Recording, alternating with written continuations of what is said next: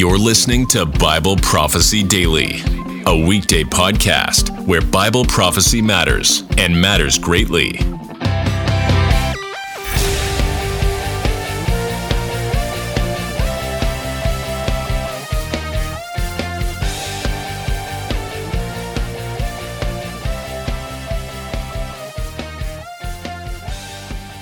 Hi, and welcome. Uh, my name is David Rosenthal, and I'm the president of Zion's Hope, and I'm thrilled to have here in studio uh, Alan Kurschner. Uh, Alan is a longtime friend of the ministry, and he is a scholar and a prolific writer, and uh, we're just excited to have Alan here in person, here in our studio. And uh, for this session, we wanted to talk just briefly about his new book, Pre Trib Examining the Foundations of Pre Tribulation Rapture Theology you know, I've had some friends who've seen the book and saw pre-trib and say, "Oh, are you espousing a pre-trib eschatology?" And uh, I said, "No, you need to dig a little bit deeper uh, into the book, and you'll find out something very different." And so, Alan, I wanted to ask you, what was kind of the impetus for writing this book, and the the viewpoint that you took, and the perspective that you took, and the issues that you tried to uh, to deal with in the writing of it? Sure. Well, for two really reasons. Uh, f- the first reason is why I write any type of book or article or uh, whatnot, and that is for people to love Jesus more. And it's not a cliche. I really mean that because uh, it, you know I we're not supposed to be a you know an empty gong or a, and we're supposed to love God in all that we do, our mind, our body, spirit. And so that's one of the reasons I wrote this book because I really want people, when they finish the last page, to love Christ more. The second reason is that I think a lot of pre tribulational pastors and exponents and, and uh, lay people are not aware of their own fundamental belief system when it comes to uh, Bible prophecy and of pre tribulationism. Good. And you know, one of the things that's so crucial is anytime we're studying eschatology and we're dealing with issues of the timing of the rapture, um, these should not be contentious issues. Uh, they're, they are critical, they're uh, crucial and important uh, to our understanding of the Lord's second coming and the chronology and sequence of end time events, but they shouldn't be cause for, uh, for brethren to, to argue or to fight. Um, we can obviously have differences of opinion, um, but we always go back to the Bible as our far- final arbiter um, for these issues. But um, we don't want it to be controversial or uh, condescending in any way. And I, I know that you agree with that. And, mm-hmm. and that comes through in, in how you wrote your book. So I appreciate that very much. Um, now, the book is divided into two parts. Um, the first one's dealing with a presupposition that God does not work with the church and Israel at the same time. And we're really going to focus on that in this uh, brief video. The second one is uh, an issue called the parousia uh, presupposition, which is the rapture is not part of the second coming. We may save that for a, different video in the future, but I really want to focus on part one um, in the book, which is the fact that, or the idea that God does not work with Israel and the church at the same time. And that kind of gets to the heart or the issue of dispensationalism. So, can you take just a minute or two to explain dispensationalism and and how that is so foundational for many who call themselves pre-tribulation rapturists. Sure, uh, dispensationalism has gone through different stages uh, over the decades, and uh, or at least the last 150 years. But dispensationalism, really at its core, I believe, refer uh, is defined by its understanding of the relationship between Israel and the church. At least traditional dispensationalism understands that God does not work with the church in Israel at the same time.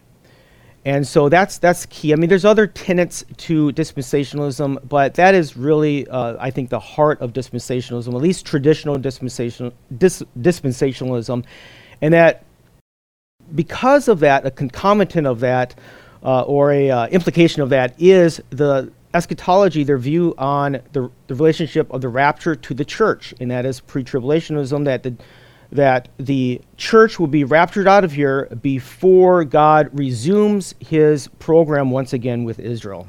And how would you define just classically a dispensation for our audience so they have a sense, if they're not a scholar, how would you define a dispensation?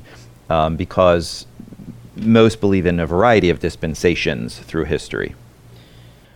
A dispensation would be a particular administration or era in which God has a particular program and how he relates to humanity and his people in a certain way that he doesn't do the same way in, in other types of uh, parts or eras of history. So that would be significant as it relates as he relates to the church in a particular dispensation versus how he may work with Israel in a different dispensation, correct? Correct. Yep. Okay, so so when we're talking about dispensationalism and the idea of that God works with Israel at a certain time in history, uh, and then he works with the church at a different time in history, how does that relate to pre tribulation rapturism specifically, and how is that foundational to many who call themselves pre tribulationists? How does that how is that foundational to their thinking, and why is it so germane to their view that that Jesus Christ will rapture the church prior to what is commonly referred to as a tribulation?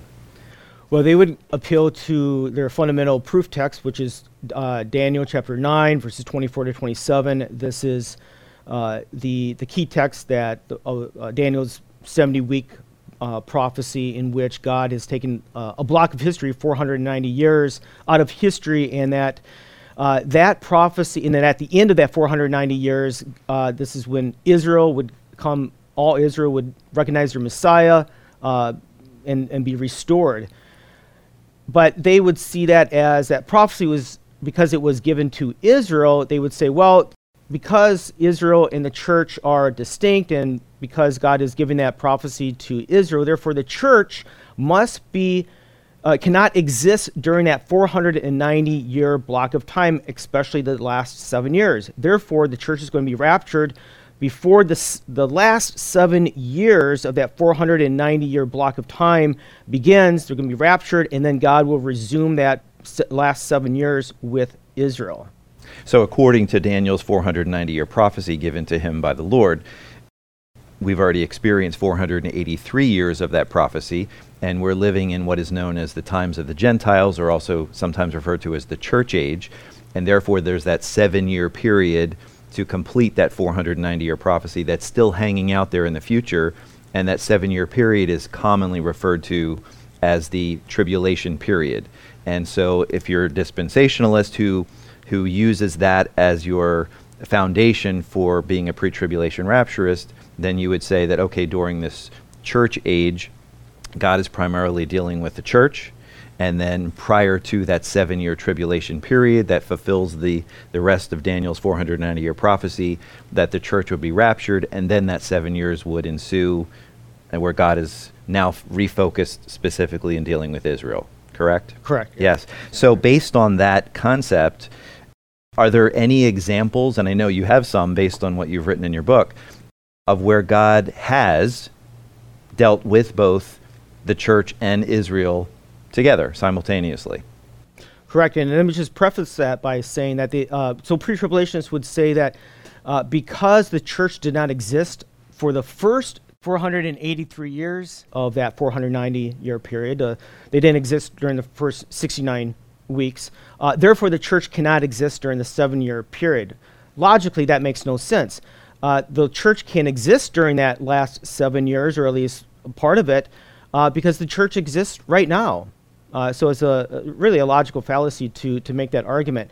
Uh, another problem is, is as you um, have alluded to, is the prophecy to Daniel was made to Israel, but there were other prophecies in the Old Testament that were made to Israel, and yet the benefits of those prophecies have been fulfilled in the church. For example, the new covenant in Jeremiah 31 is a great example. That the new covenant was made to Israel. However, the progressive revelation uh, we see in the New Testament, especially the book of Hebrews, and what Jesus uh, instituted is that the the the church experiences those benefits of the new covenant. In other words, his grace through the new covenant has been extended to Gentiles, believing Gentiles, i.e., the church. Now, so therefore, the, the argument that uh, the church cannot exist during the last seven years doesn't make any sense based on the fact that we know that God works with Israel and the church uh, at the same time through the new covenant.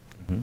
And then you also had uh, talked about the pouring out of the Spirit um, in relation to how God works with both both groups at the same time, connected to Joel and Peter. Can you expound on that a little bit? That's a great example because in Joel 2, there's a prophecy that, you know, in the last days, there's going to be, you know, uh, dreams and visions and so forth. And, and, and we, when you look at Pentecost, we see that uh, that was fulfilled. In fact, Peter says the prophecy of Joel has, is being, at least has been established, beginning to be fulfilled, which occurred at Pentecost.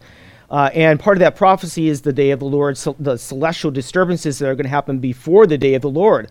So they're kind of like bookends of the church age, is that the miraculous charismatic events that established the church at Pentecost, that prophecy of Joel has begun to be fulfilled, and then the celestial disturbances will complete that prophecy. And what's between those two events? The church age. So we see that Joel's prophecy began to be fulfilled in the church during the church age. So the again, once once again, the idea that God cannot work with or he doesn't work with the church in Israel at the same time uh, doesn't make sense. Yeah, Peter makes that clear. Right, right. And then uh, also you mentioned um, the judgment, uh, God's judgment of Israel, particularly related to 70 AD. Can you elaborate on that a little bit for us?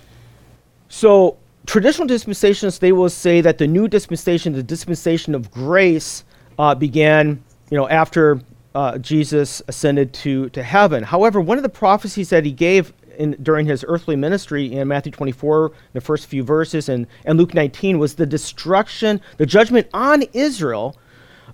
And that was so that was a prophecy given to Israel during the, the, the old covenant era. And yet, when did that happen? In AD 70. AD 70 is dur- was during the church age. So once again, God has worked with Israel and the church at the same time in a prophecy in the in the old covenant that was given to Israel.